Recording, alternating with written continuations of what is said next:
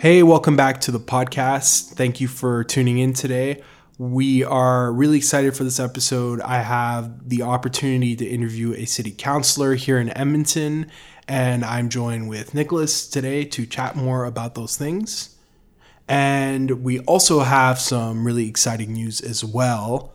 So, Edmonton's mayor has a special ability. Only the mayor can unilaterally proclaim a day. So, when I was in university, he proclaimed like saxophone day to be some random day. So he should use this power to proclaim whenever the gondola got killed as fuck the gondola day in Edmonton. I think that's a great idea.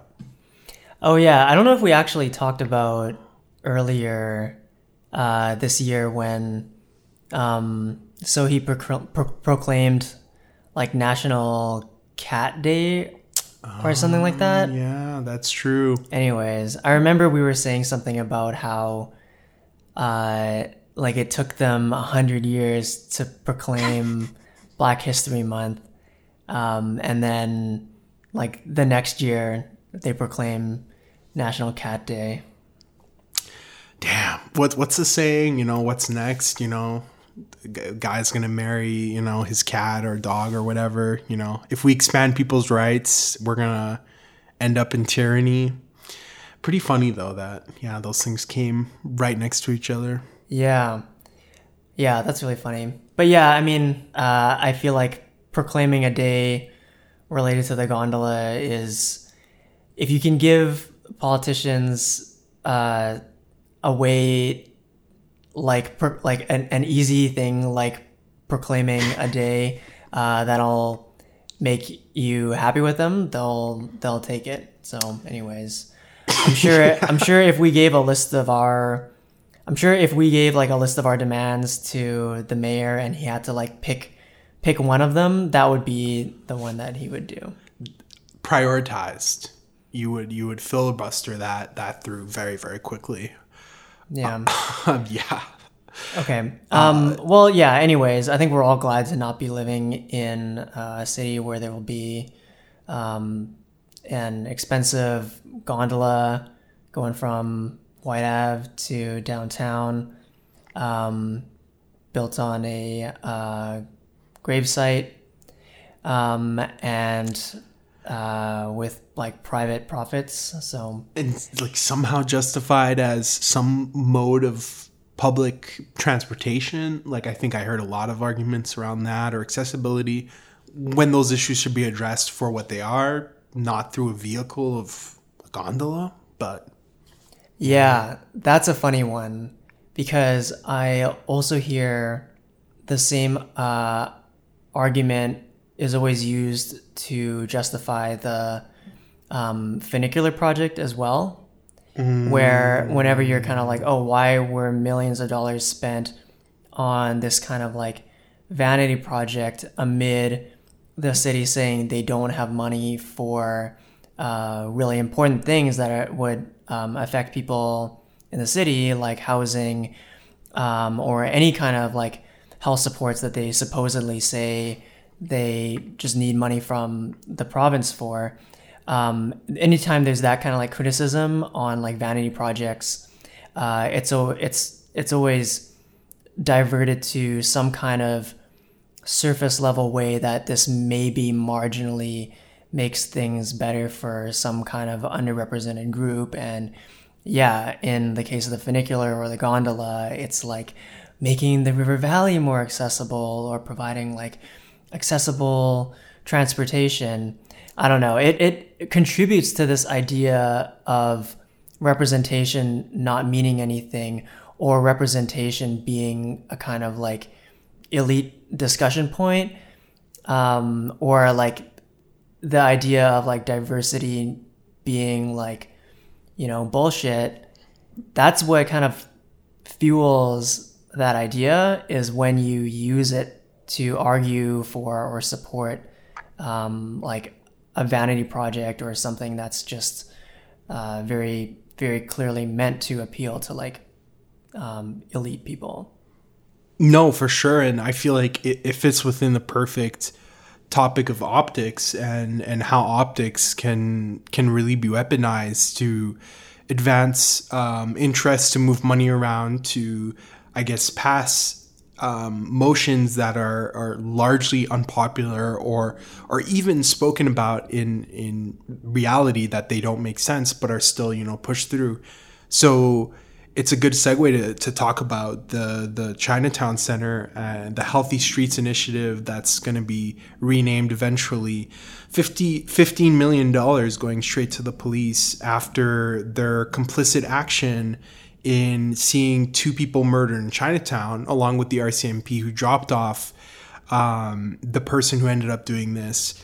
So the money breaks down that it was approved on um, on the past Monday, which is $10.3 million for police constables and equipment, 4.9 million for peace officers, community safety liaisons, and firefighters for two years, 2023 and 2024. And, you know, like you mentioned before, Nicholas, these asks are never viewed through the lens of other things that can, you know, very easily be downplayed. But the police asking for resources is really um, positioned in a way that it's impossible for the city to say no to, even under the circumstances um, where they've asked the province, the city of Edmonton has asked the province to give them $18 million to essentially cover the program for another two years. And the province hasn't even answered. The province hasn't said anything, yet the city is completely fine with advancing their own funding. But yeah, like we said before, it's very interesting to see when the city can justify moving forward without provincial funding and when they can't justify moving forward without provincial funding. And what we really see when we look at the cases is that justifications can be made for police at any moment, at any time, for almost any amount of money. But when it comes to housing, when it comes to mental health supports, when it comes to addiction supports, well, you got to shrug your shoulders because the province isn't pulling their weight and the city can't make any exceptions unless it comes, you know, for police, like I said before. Uh, yeah, and the uh, the interesting thing, yeah, as you said, council approved uh, fifteen point two million dollar two year budget for this um, center in Chinatown, which is essentially a new police hub in Chinatown, just a few blocks from where they already have a police station. Um, originally, this was budgeted at $18 million, but over four years. So initially, it was supposed to actually be a smaller budget than they now just approved. And when they initially set the budget at $18 million, that's when they asked the province for $18 million towards the center. Now, the province actually hasn't gotten back to them in like the two months since they sent that request. But apparently, in that time, they've also increased the budget for the Chinatown Center to now be $15 million over the next two years, which, you know, if you extrapolate that conservatively, that's $30 million over four years, much higher than the 18 million that they budgeted for. And obviously, as we see with the police budget, nothing stays uh, linearly the same cost each year. So if it's 15 million for the first two years, it's probably going to be higher for the two years after that. So now we're looking at a 30 plus million dollar budget um, that basically we're committing to, um, at least for 2023 and 2024. We haven't heard back from the province about the money that was requested, but even if the province gives that money, the city is still committed for more than that. So we're now essentially in a situation where council confirmed the budget for this center and we might get a little bit of it funded by the province, but we're for sure going to pay as a city for some of it and uh, potentially, uh, probably, we'll end up paying for all of it. And now remember, this is already after um, we uh, increased the police budget um, back in June by 20 some million dollars. And that's, that is already after uh, the police budget was um, increased in December um, by uh, another million dollars. Um, so yeah, police is getting um, a lot of handouts here, and uh, we spent a little bit of time um, watching the the council meeting and just going back and looking at some of the things that councilors had said. I think what's really interesting is that um, a lot of them uh, made some some pretty good points that you know we've we've talked about here on on the podcast. You know, um, the Chinatown community or the Chinese community is not a monolith, so it's wrong to equate a center like this uh, or more police presence in Chinatown as supporting the community. Um, you know, the tragedy has been used for personal gain by politicians and by police.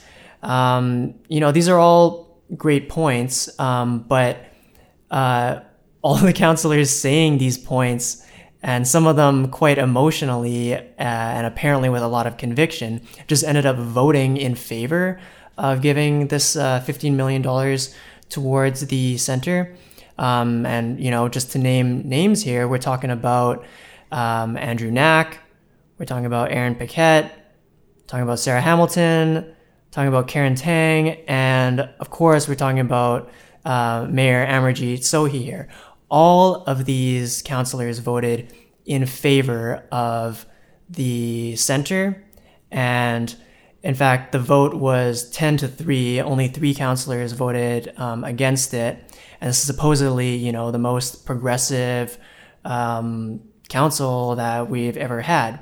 So, anyways, actually, one of the one of the councilors who voted um, against it is Michael Janz, um, and you know, this is uh, a councilor who is regularly critical of police and um, actually there was this thing where uh, basically okay so you know we always keep saying that we're uh, known critics of the police. Basically how this came about was okay was it the police uh, was it the police association going after going after michael?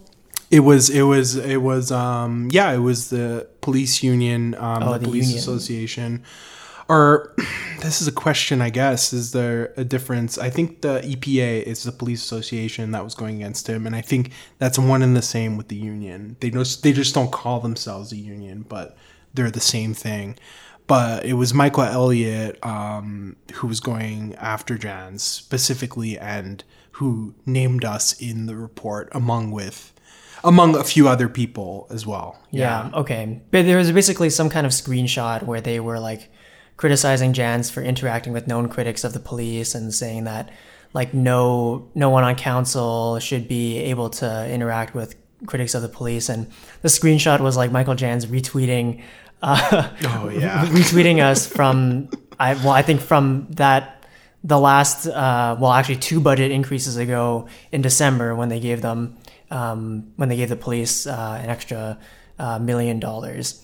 Um, so anyways, yeah, Omar, um, you had a chance to talk with Michael um, just yesterday, and uh, yeah, what can we expect from this uh, interview here?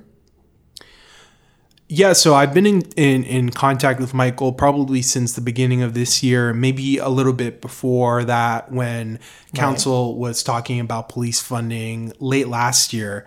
And, you know, we've been talking um, because he's a pretty big critic of police he's definitely been on the forefront of really saying things publicly in the position that he's in that not many people are saying, and obviously paying the price given the fact that he's been the subject of you know a lot of official complaints. Um, so I was really hoping to, I guess, have.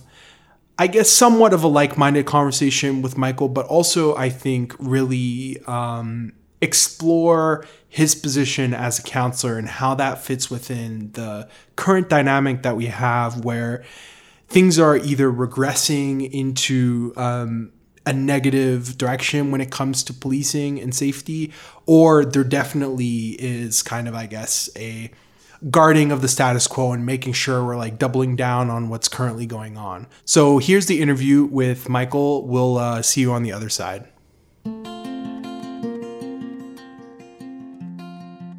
Yeah, for listeners who may not know who you are, Michael, do you want to introduce yourself and the kind of work that you do? Sure. My name is Michael Janz. Uh, I am the city councilor for Ward papastew in the city of Edmonton. That's the area around the U of A and Southgate Mall and everything else uh, north of 34th Avenue. Okay. And the police have recently gotten $12 million um, to my deep uh, disappointment. Do you want to explain maybe what happened? How was this proposed and how is it steamrolled through council?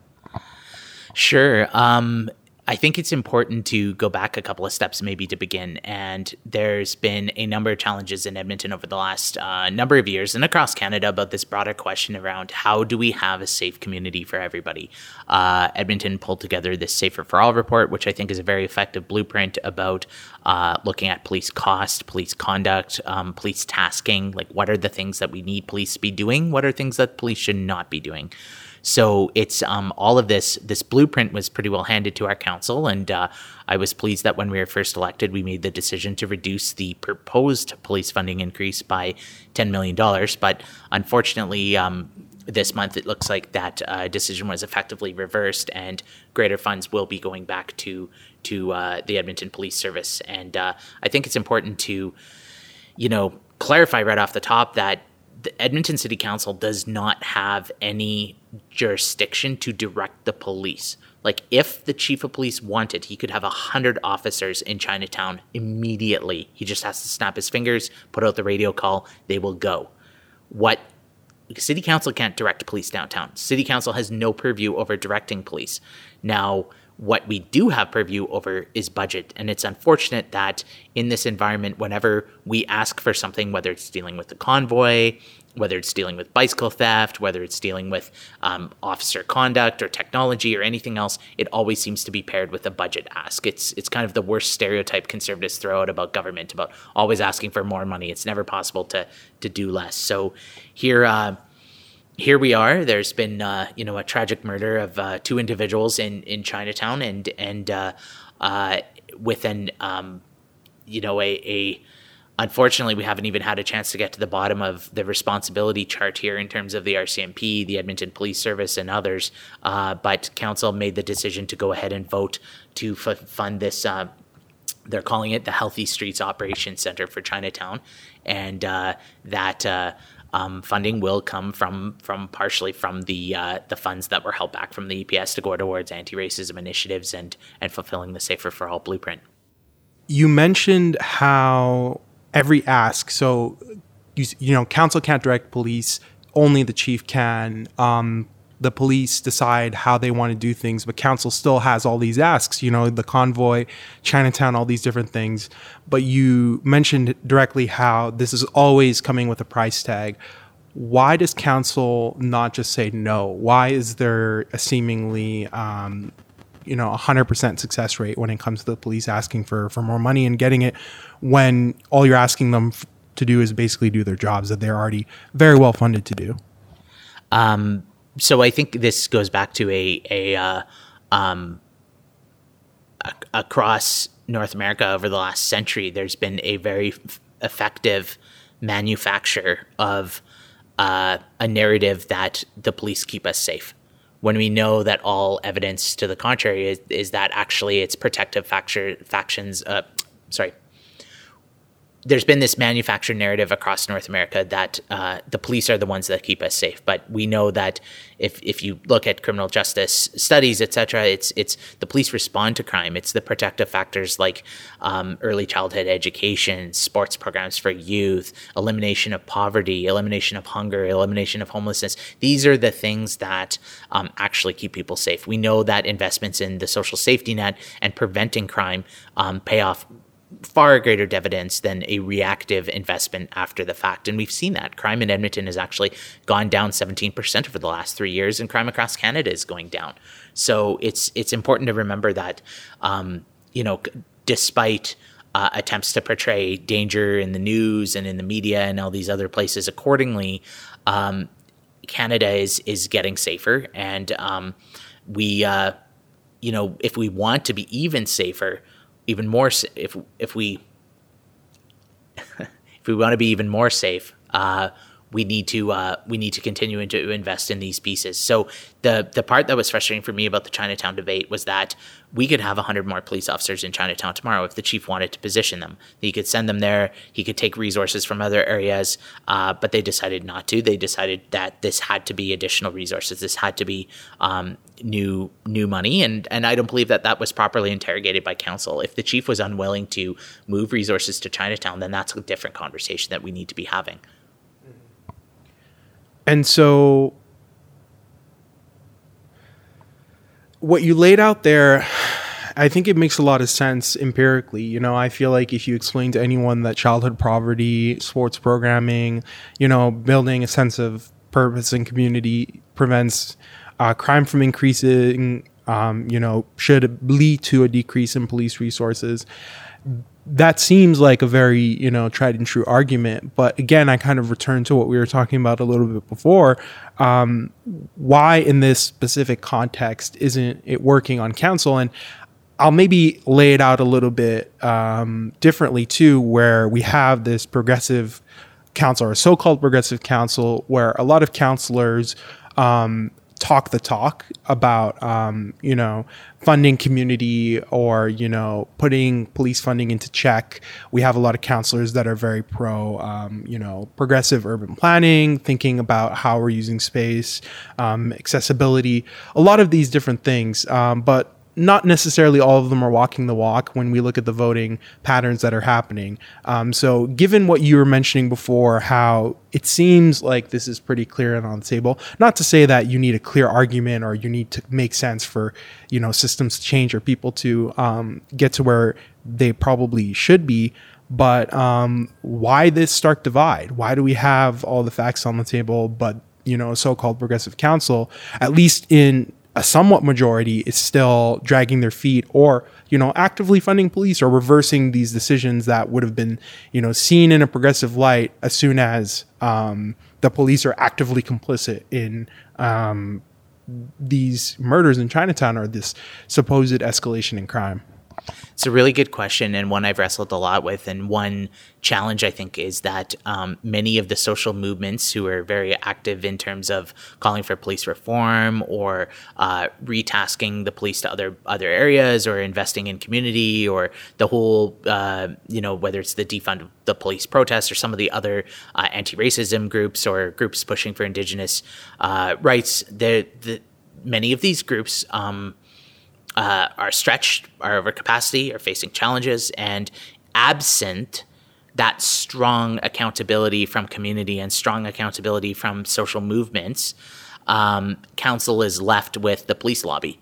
And the police lobby is is very loud. They have a lot of money. They have expensive consultants. They have high priced political operatives. They they have the ability to really um, manufacture and construct a narrative around this whole question of safety, this question of Chinatown we got letters from you know powerful development interests powerful land interests landlords downtown business groups others all asking for more police downtown in chinatown but you know they never really interrogated the question well why don't we have police there now who made these decisions? Where does that accountability lie? And really, council is being blamed for it, but we know the problems of Chinatown, the two 2,700 or so Edmontonians who are sleeping on the sleeping without shelter right now or or, or are uh, on, on the street. We know that's because of provincial government cutbacks. We know that's because of federal government cutbacks in the 90s because of housing and absence to provide housing, shelter, support for all these all these neighbors.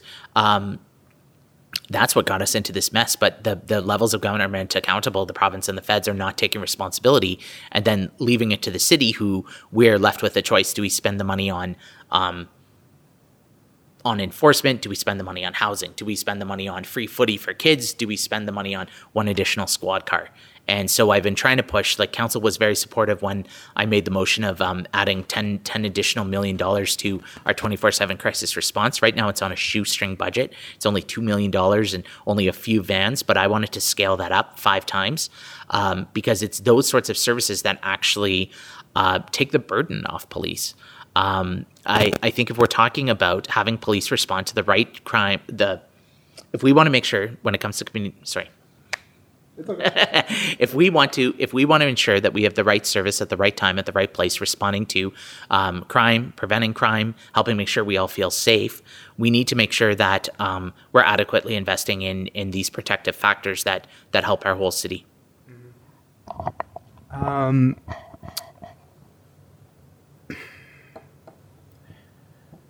can i can i jump in? So i sort of yeah, yeah, yeah. So I guess when it comes to police, like I, it's funny because I, I, uh, the mildest criticism for me has some people calling me, you know, anti-police or, or you know, I'm, uh, I don't like the police or something like that, which is absurd because I have friends and family who are police. Like I understand the need for police. I'm, I've called the police. I'm not like I'm, I'm, I'm not a, a uh, um, idealist in these scenarios. I, I, I, um, I, I'm looking at this just from a very practical lens that the largest item of our city budget is the police service. And unless you want infinite tax increases, you need to be able to answer the question of how do we keep people safe in a financially sustainable way. I also want um, to see bad police held accountable through conduct reform. I don't think anybody disagrees with this. I don't think the commission disagrees with this. I don't think Chief McFee disagrees with this. That we need rigorous police conduct reform in Alberta, and ASIRT owns a piece of this, and the provincial government owns a piece of this. The third is this question around detasking. I want to make sure that the police are showing up to the calls that only the police can do. But if there's other topics like, say, traffic or other expensive calls for service that we can do through a civilian wing, even better. That's what happens right now in Fort Saskatchewan. You'll get pulled over by a bylaw officer, not an armed uniformed police officer with a badge and a gun. Um, and finally, governance. I want to make sure that we don't have police investigating police when police are uh, get into trouble. I want to make sure that we have rigorous civilian oversight of police services, and I want to make sure that there's there's whistleblower protection and security built in, so that if police do see problems, they can say problem. And right now, we've seen from across the United States, across Canada, when you fail to have these sorts of safeguards in place, that's where you get major problems. So this is not a radical agenda. I think this is an agenda shared by by by many, but the fact that it it it is perceived by some powerful police interests, be it the be it the unions, be it others, as a threat to their power, a threat to their their privilege. Um, that has led to an equally animated response against um, against me, against our council, against others who who who who dare to question, can we do better? And we can certainly do better on that point, I think I want to talk a little bit about this kind of idea. I think what you're speaking on is, you know, directed towards optics and how things look or how people perceive certain messages um, coming from certain people. And I definitely agree, you've been painted as a radical, mostly by people who have every reason to do so, like um, the, uh, you know, uh, head of the police union and things like that. I think what I've really come to understand from the position I'm in is that whether you're saying fuck the police or whether you're saying we need practical solutions to, you know, decrease the financial situation and make it more sustainable with the police as our highest budget item, I really think the reaction is going to be similar, if not exactly the same, um, given the simple fact that you know the the power dynamics here give it all towards um, people who who love the police or who who really want to reinforce the status quo. So you know re- they really get to decide. You know where you stand or you know how your position is you know seen or you know how they should label you or you know call you or you know where you should fit within this dynamic so a lot of it is also very dishonest too because i feel like um, it's it's a one way street. You know, I don't get to call the police radicals when they kick in an indigenous teenager's head and send him into a coma in the hospital, and the guy who does it is still working in a desk, and you know our tax dollars are paying for it. If I call that radical, I don't know if a lot of people are going to care, or you know, I might even get painted as you know some kind of you know Yahoo, or if that's you know something that should lead to larger systemic change. Uh, well, hold the brakes, you know. So I feel like that's a the problematic kind of thing. One thing I want to get back to is, I guess, this idea that council is being heavily influenced by the police lobby, and because the um, momentum of Black Lives Matter or other, um, you know, police critical voices hasn't been applying pressure on council the same way it has, um, things haven't been going the way you know people who want things to change want them to go. One thing I want to ask is is this kind of um, situation um, desirable or even fit within any of the values that we'd want within um, the system that we currently have? Because I personally find it very troubling that in order for us to have um, a sustainable community, a community built on things that aren't punitive violence, that aren't, you know, surveillance based. We have to mobilize in this like, you know, serious way and, and really push these seemingly neutral counselors, or at least, you know, on the surface, to kind of, I guess, steer in our direction, or else, you know, some other very, very well funded group and very well connected group is going to steer things in the direction of the status quo or in, you know, a direction of um, yeah, more police, more institutional power. So, given this situation or given this, I think, problematic um, dynamic, um, why are we here and how do we get out of it? How do we escape this um, situation? Yeah, it's it's it's a it's a, a, great analysis, and and I think it's important to realize like you can't stay neutral on a moving train. Like the, we are, the train is moving towards more police and historic police spending in Edmonton the next four year budget.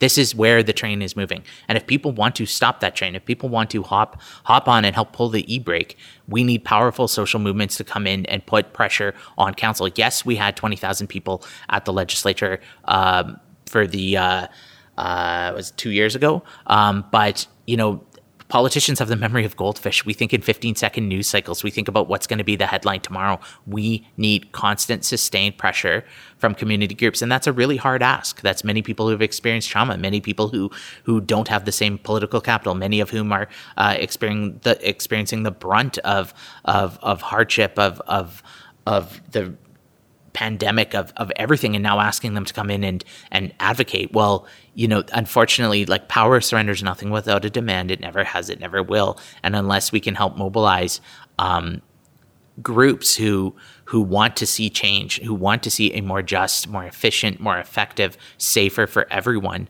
um, unless we can do that, the the loud, dominant, powerful voices, bankrolled, of course, by the tax dollar. You know, you get the tax money in, you use it to hire comms people, you use it to hire consultants, you use it to justify the expenditure. You go back to the taxpayer and ask for more money to respond to the consultants. That you see the you see the cycle how you're caught in it, and it's just like the military industrial complex in the United States, or or or many of these these other examples of uh, um, manufacturing consent.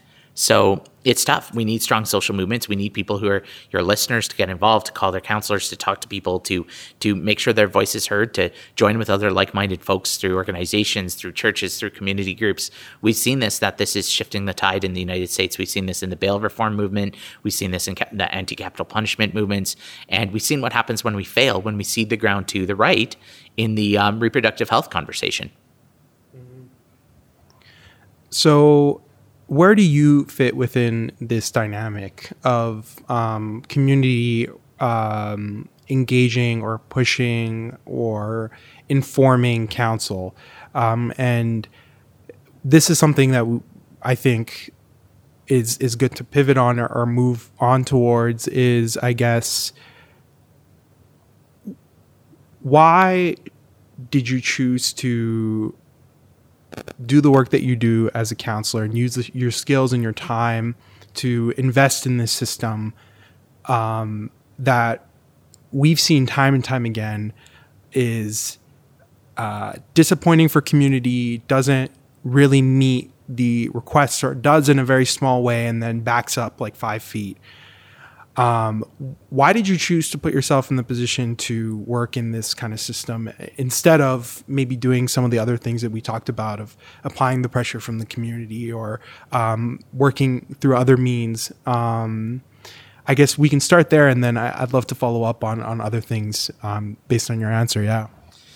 Um, so I believe in my my theory of change operates around a inside outside strategy that um, you need people on the inside, such as city councilors, such as police commissioners, such as board members, but you need people on the outside as well too. And it's the job of the the people on the inside to educate, inform, share information, share opportunity with the outside, and it's the job of the outside to hold the inside accountable. It's the job of the the, the movements to do so. I really recommend to your listeners. There's a um, uh, PBS did a series in about uh, Philadelphia and this district attorney who was this crown, uh, this uh, def- public defender lawyer who was elected on a police reform agenda, and he worked with Black Lives Matter and a number of different groups um, to to get elected, and and and it's his it's it's the story. It's a documentary of his challenges that he faces in the role as the first um, you know reformer uh, district attorney, and and the challenges that you face in in in government, and uh, um, his quarrels with the police union, and all the other counter venture forces that were trying to stop him in his quest. So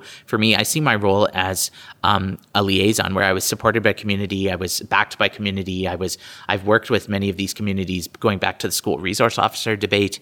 Um, but fundamentally, I mean, it's it's not only the right thing to do from a moral, philosophical, spiritual level to have to have greater police oversight and accountability and safety for everyone, but it's also you know Edmonton taxpayers need to realize that the largest item in their budget, the largest item of their property taxes, almost a quarter of their property taxes, goes towards the police. So when we talk about fiscal austerity, when we talk about taxes and affordability and all these other pieces, people need to know that almost a quarter of their budget is going towards the police service. So would it not make sense that at least a quarter of the time of our counselors was spent scrutinizing, asking questions about, um, looking at the expenditures, finding ways to work with partners, finding ways to do things more efficiently, effectively, sustainably? Like really the people who should be leading the charge towards police reform are fiscal conservatives. Yeah, I will. There, there might be some some reasons why you know other things in their ideology that would lead them to supporting the police, even if it is this like unsustainable money pit. Because you know, yeah, the police are very important in protecting. Uh, yeah, yeah, a little bit, a little bit, but um, yeah, it's I I that's that's why I really I have a hard time with like um I guess yeah like liberalism because I I think it's like yeah I, in a in a perfect world ideally um these things would would work out the way they do but yeah people people believe things that they won't always you know be upfront with or honest about um especially the violence part and like you know really protecting um what they have. So looking forward, I guess um, you just got elected to council. It hasn't been um, a crazy long time. You have, I'd say, about like three years um, to continue the work that you do. Um, yeah, what are you what are you looking forward to um, in the next couple of years? What do you hope to accomplish with the council, and where do you see this issue of policing going when it comes to funding? Yeah, it's a great question. I mean, I think um, I I was very clear when I ran, as were many of the councillors, that you know we want to see the agenda of the Safer for All report realized. That we want to see a city that is anti-racist, a city that um, is equitable, a city that provides opportunity and and creates a welcoming space for everyone. And uh, um, police reform is absolutely part of that conversation. It's not the only part of the conversation, but we know like. Um, the last five years before I came to uh, city council, I worked at Big Brothers Big Sisters, and we know that investing in youth, especially young men, and especially in the protective factors that uh, reduce crime, that keep people safe, that offer dignity and a place of belonging and uh, and a, a chance for opportunity. These are the real ways that you eliminate crime in your community. These are the real ways that you do make people feel safe and give everyone dignity. The fact that there's fifty two thousand sorry the fact that there is 52,000 children in poverty in Edmonton is uh, uh, absolutely unconscionable, and and the fact that we can't do what we can to give them um, access to to opportunity, just like you I, is is is uh, a major issue going forward. And so this this we cannot have a prosperous, vibrant, um, resilient Edmonton into the future unless we fix some of these pieces affecting the most vulnerable among us. And so, for for listeners who want to um, keep engaging with you, or um, I guess take away anything, do you have any any recommendations or things that I guess people can, yeah, walk away from this conversation um, from and and maybe implement or, or, or read up on? Yeah, absolutely. The uh, couple of things. So first of all, if you go to michaeljanz.ca slash safer for all, I have some more information there about my work around police reform. Secondly, I would invite you to um, a former mayor of Toronto wrote a book called Crisis in Canada's Policing. Uh, it was post post the murder of George Floyd, so it's it's very current, and it's uh, a very very good book. And I would suggest it goes into those questions about what do police actually do, what do we pay them to do why is Canada's policing system broken? Why is the discipline system broken? And it has uh, an analysis from 40 years in the field that um, John Sewell has brought forward. I highly recommend this book. There's five copies available at Edmonton Public Library. You can watch a video where he introduces the book online uh, at, at YouTube. Highly recommend that book. There's also um, a writer out of the U- United States who, um, who I can't pronounce his name, Alex. Give me one sec. Yeah.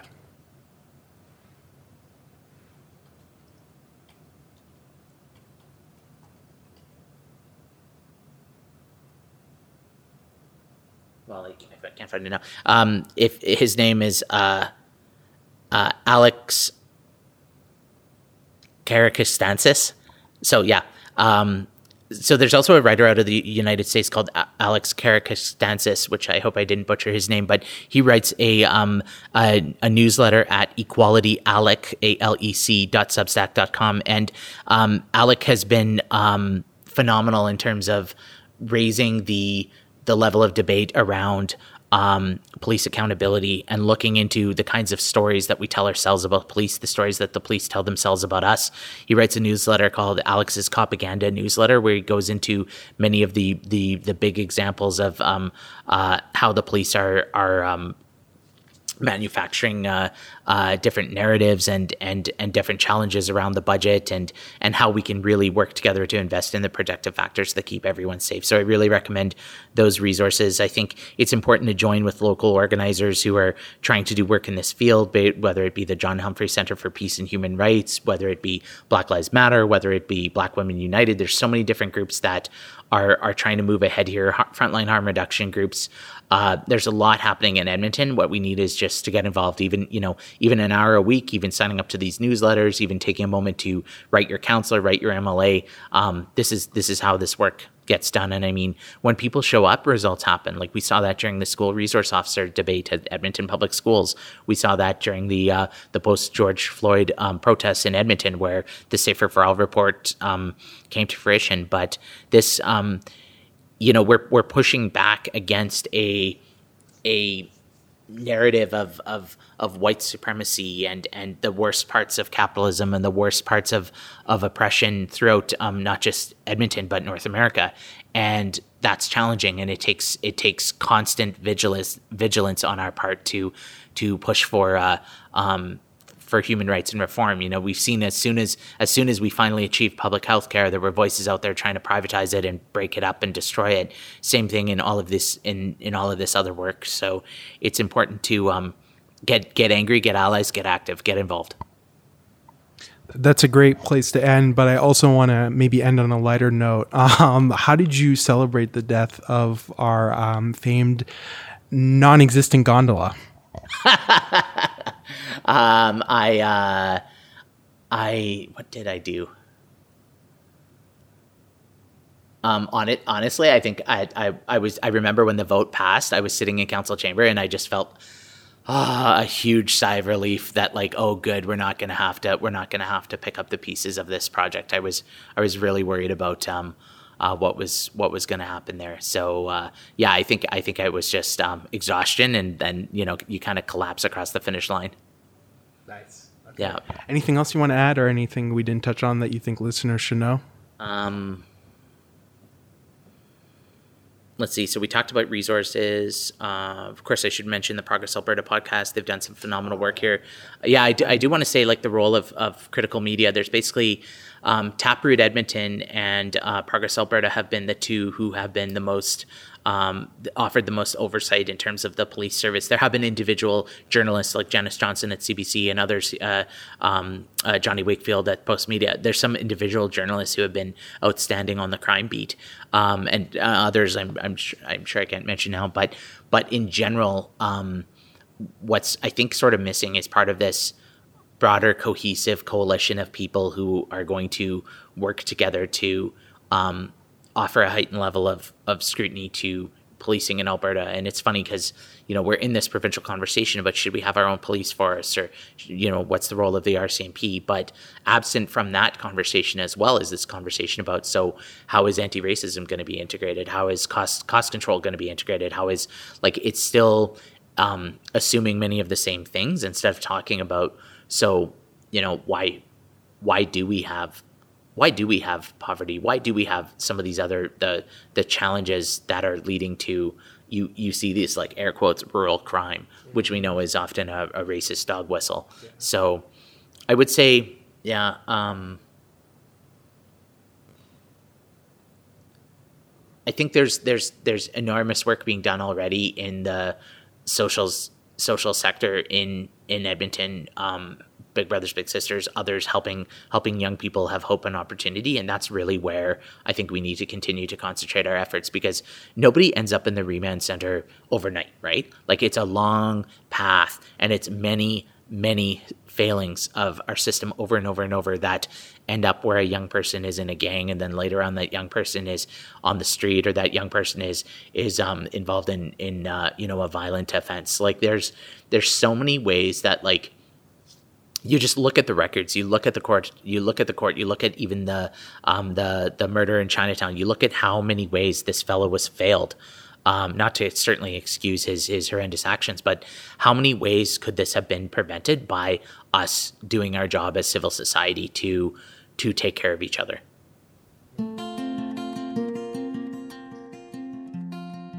Yeah, Omar, that was a really great great interview, and I think a really cool opportunity that you got to um, finally talk with him.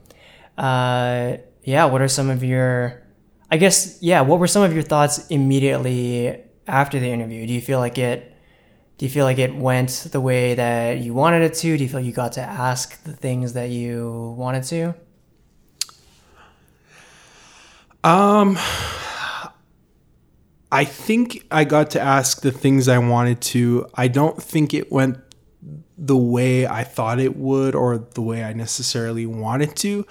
I think one thing that definitely stood out to me the second time I listened to it was how focused the interview was on optics and how like I remember a comment that was made of like how it maybe doesn't fit within you know the kind of audience that might be listening to the show and how it might be very prepared in a lot of the ways that the answers were communicated. So i was really trying to you know ask my questions in ways that would open up the conversation or that would lead to um, you know things that fall outside of um, what what can be offered by a prepared statement or by um, I guess like a political plan basically. Um, so I'd say that was like pretty disappointing in some ways to kind of almost have these like guardrails to mm-hmm. what was going to be said or how it was going to be said because um, not only can that be like stifling, but I think also it, it, provides so many limitations to what we can clearly see as like very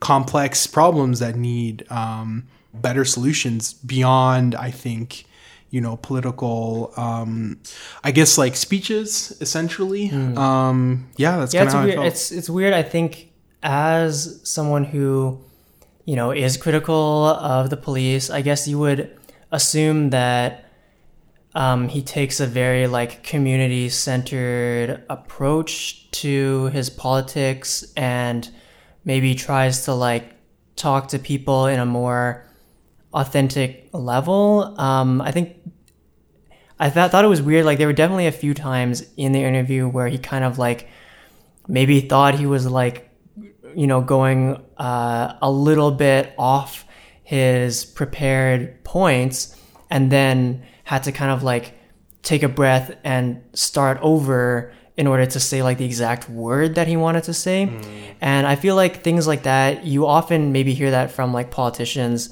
Um, and it's moments like that that really make you feel like, okay, now they're not really talking to me. Now they're just trying to, trying to uh, stick with their pre-written, um, yeah, pre-written speech, like you said. And I, this is like, really weird, especially knowing that he's talking on our podcast. Um, I mean, you know, anyone listening to this, you can let us know if you thought the way that Michael Janz was laying things out really spoke to you.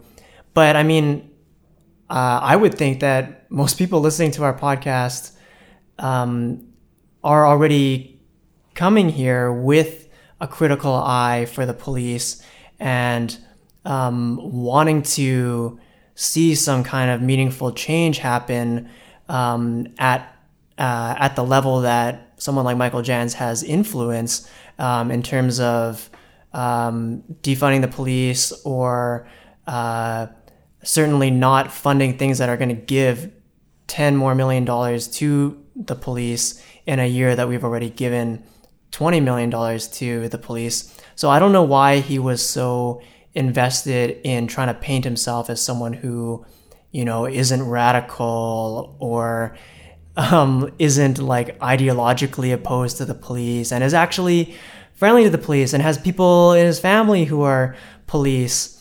Um, yeah, that seems that seems really confusing because I don't I don't know who he really thought he was talking to there.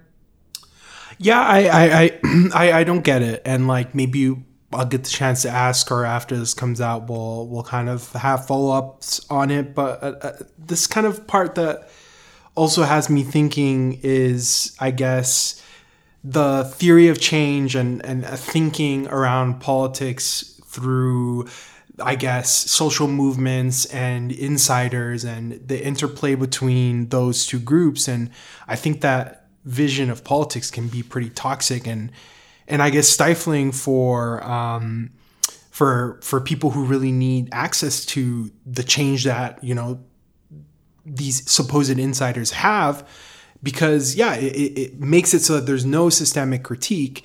It just places it so that there are yeah insiders who can you know facilitate and help and educate um, which already has i think really negative connotations you know supposing that people on the ground don't already know what they need don't already know what they want instinctively which i do think is true but then it also makes it so that there's an onus on people in social movements to basically push these supposedly neutral counselors and go against what was said to be, you know, well-funded lobbyists or, you know, people in positions to own businesses and those kind of things. And within that context, it's really setting up for a lot of fatalism, for a lot of essential, you know, built-in failure because yeah, the community doesn't have the the the resources to play in a game like that, which is why that game needs to be thrown out the window altogether. At least, you know, that's how I kind of view it. Um, yeah, so, I thought it. Yeah, I thought it was really weird how I guess also as someone who's often kind of painted as this kind of like rogue politician, um, I was definitely surprised by how. Uh, I guess I would say I wouldn't call it defensive of the system, of, defensive of the system necessarily, but he certainly was trying to. He he was certainly avoiding any kind of critique of the system, um, like his whole, yeah, his whole inside outside theory of change, which funny enough is actually what we predicted his answer would be to that question. It's all about, uh, it's all about relieving him as a member of the system or the system as a whole of any kind of responsibility to make things better for people and it's all and his theory kind of just puts all the responsibility on people to have to be influential enough uh, on the system to convince those insiders, I guess, to do something for the people.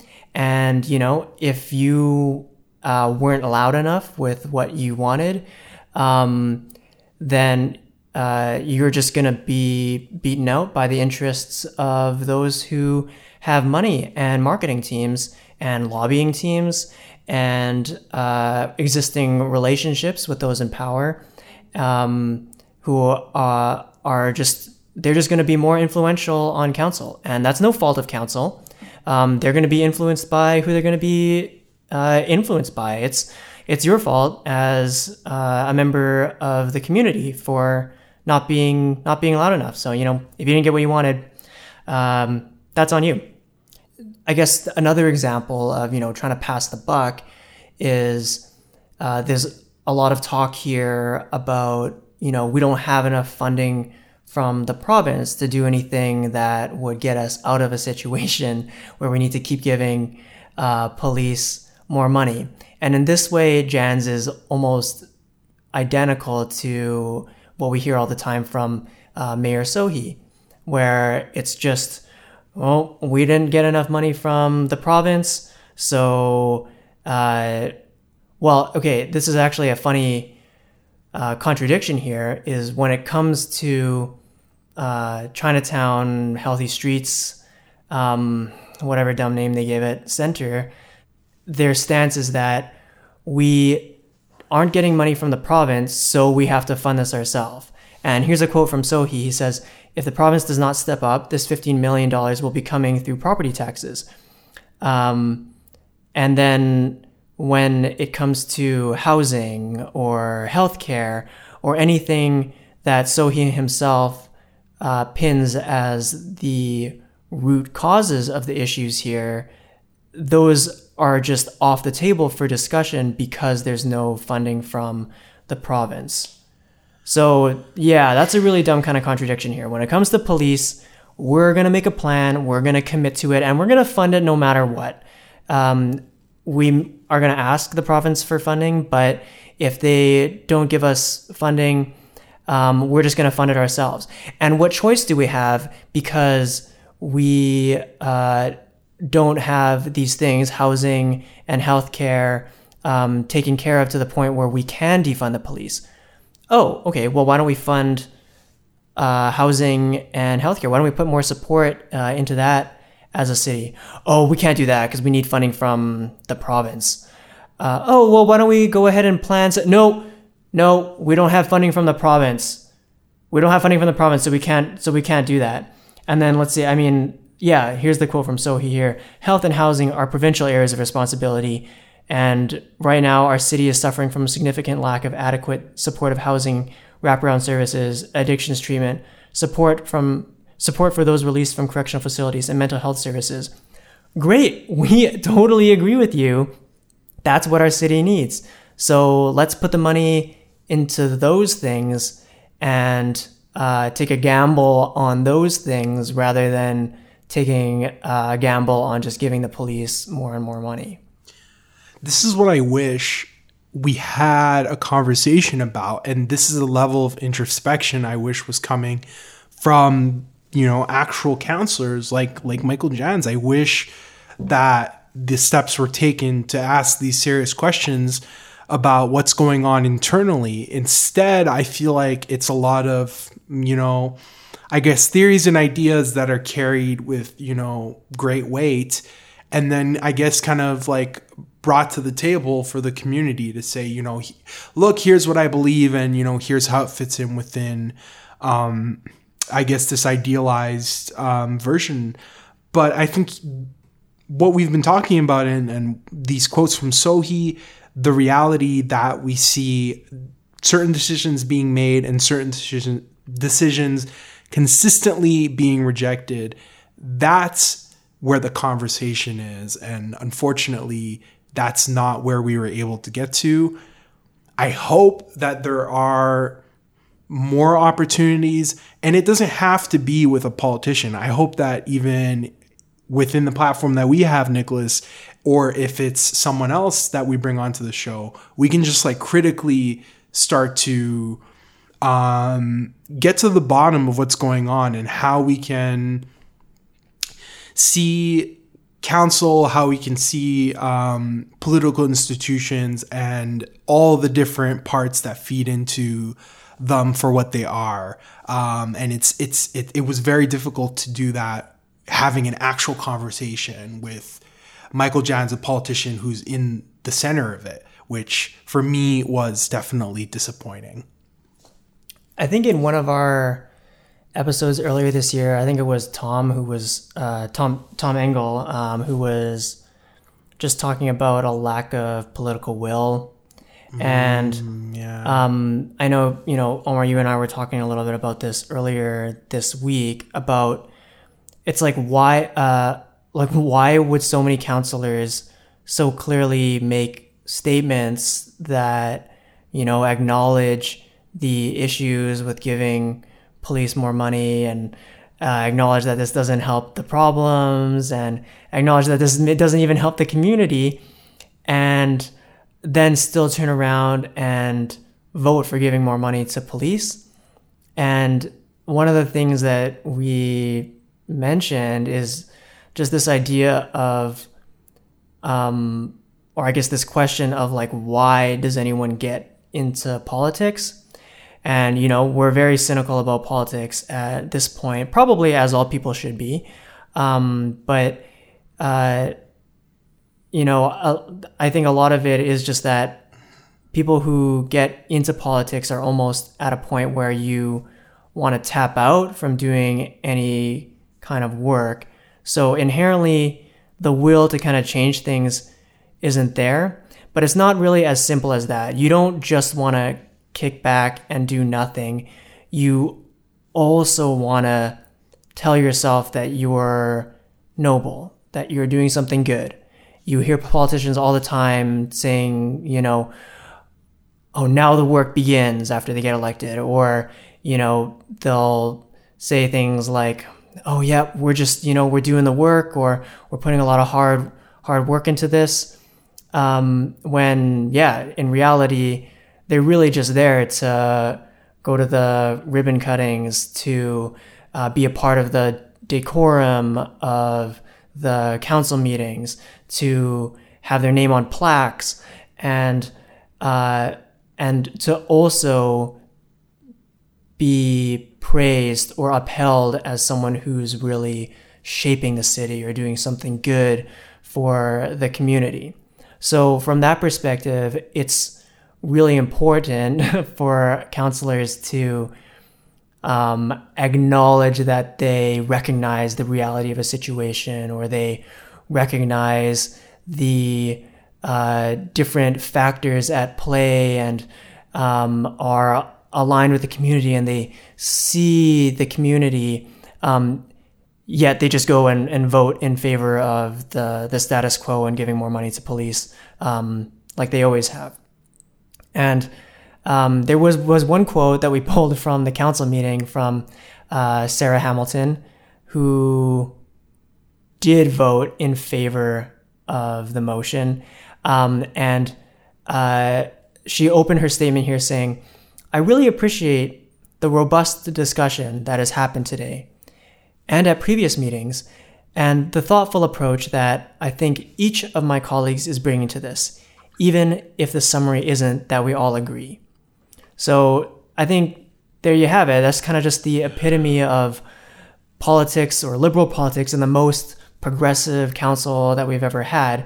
It's not about making things better for people. It's not about actually making progressive decisions or moving things in any kind of direction. It's just about we have robust discussion and even if we don't all agree, we were all thoughtful about it. And that's the takeaway at the end of the day is that we're all coming together to have robust discussion. Us counselors are thoughtful and uh, thought leaders, and even if we don't agree, we're having robust discussion. No, that that really gets to such a really good analysis, Nicholas, and I feel like it's it's that you know it's the the thoughtfulness that can come from someone who is arguing for uh, significantly slashing the police budget can be the same kind of thoughtfulness that comes from someone who wants um, the police to get as much money as they'd ever you know want and those thoughtfulness you know debates can exist in the same arena and we can we can all come to the same conclusion which almost always, like I said, yeah, reinforces the status quo, keeps the institutions the way they were. Um, and ultimately, I think the the real consequences is is neglecting and and disappointing um, working people on the ground who who are asking for the change that they deserve.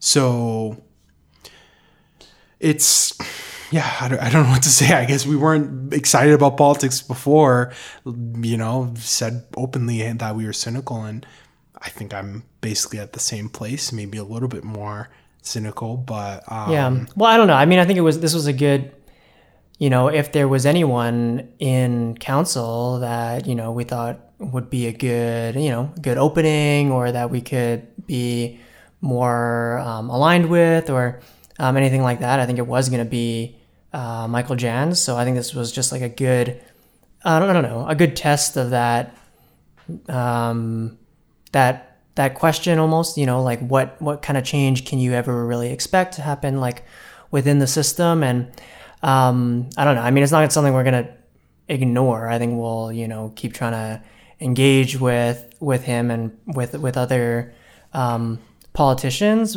and I think that's what forms uh, that that skepticism is is what forms you know a healthier um, healthier system.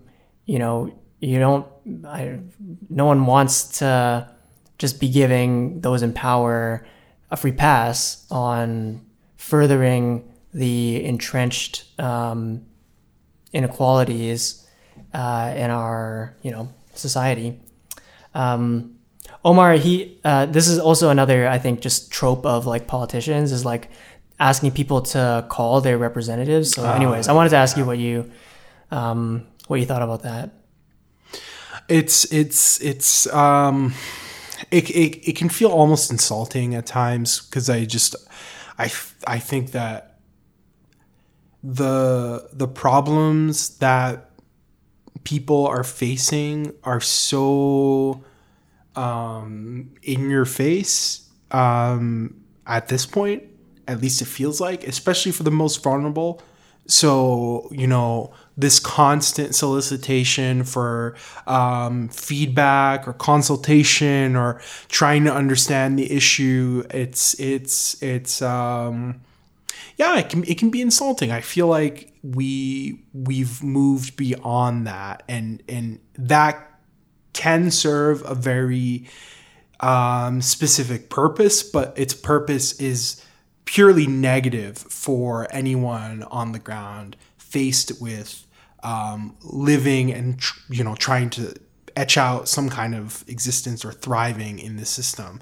Um, the purpose it serves is only to you know obfuscate or to delay or to um, I guess yeah pretend like there's some kind of unknown like we don't know what's going wrong or you know we don't understand. So you know pushing people to call their their counselor to have their voices heard or, or to do that it's yeah it, if anything it does more so sound like yeah more like a rehearsed um, speech or rehearsed part of something that someone has to say in order to yeah, check off a requirement or um, something that they usually do. Because in practice, I, I just can't see how it's in any way useful or meaningful. Mm. Maybe if counselors were able to solve, you know, individual personal problems, or if they had that kind of power to, you know, wave a wand and um, make sure that, you know, these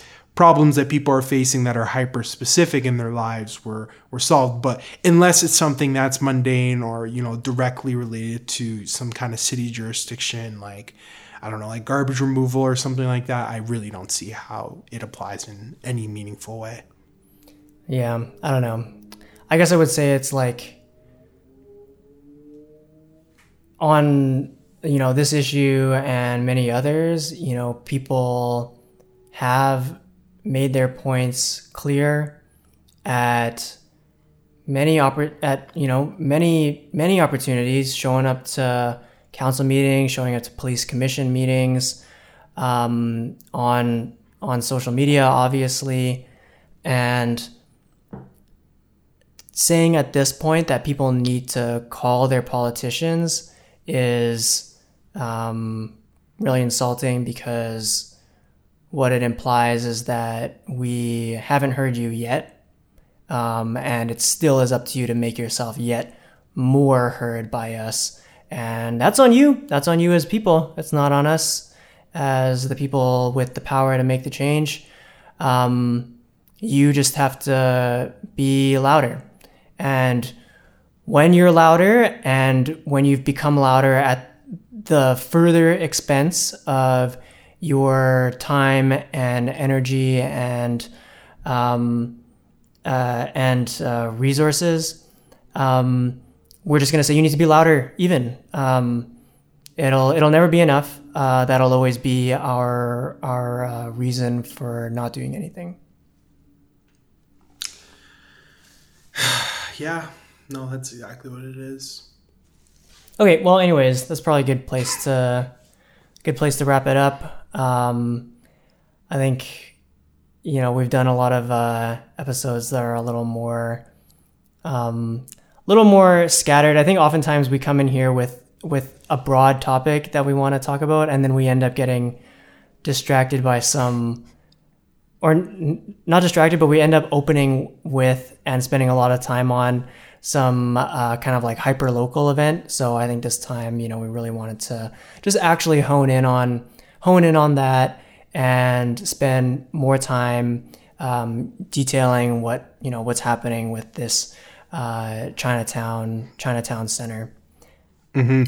And I think as the city moves into their next budget cycle um, debates, I think you can look forward to more, I guess, yeah, like event specific or more like local kind of focus coverage like this or analysis from us because, yeah, it's super important and um, it can be very. Um, I guess maybe like depressing um, at times, but yeah, definitely still want to engage with it and definitely still want to um, understand what's going on.